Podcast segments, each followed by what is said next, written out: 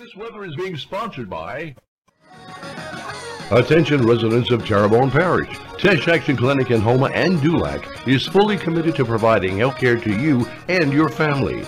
Teche Action Clinic has three sites in Terrebonne Parish to serve you. 1014 West Tunnel Boulevard, 189 Mozart Drive, and a school-based clinic located inside Acadian Elementary School to serve all Terrebonne Parish public school students.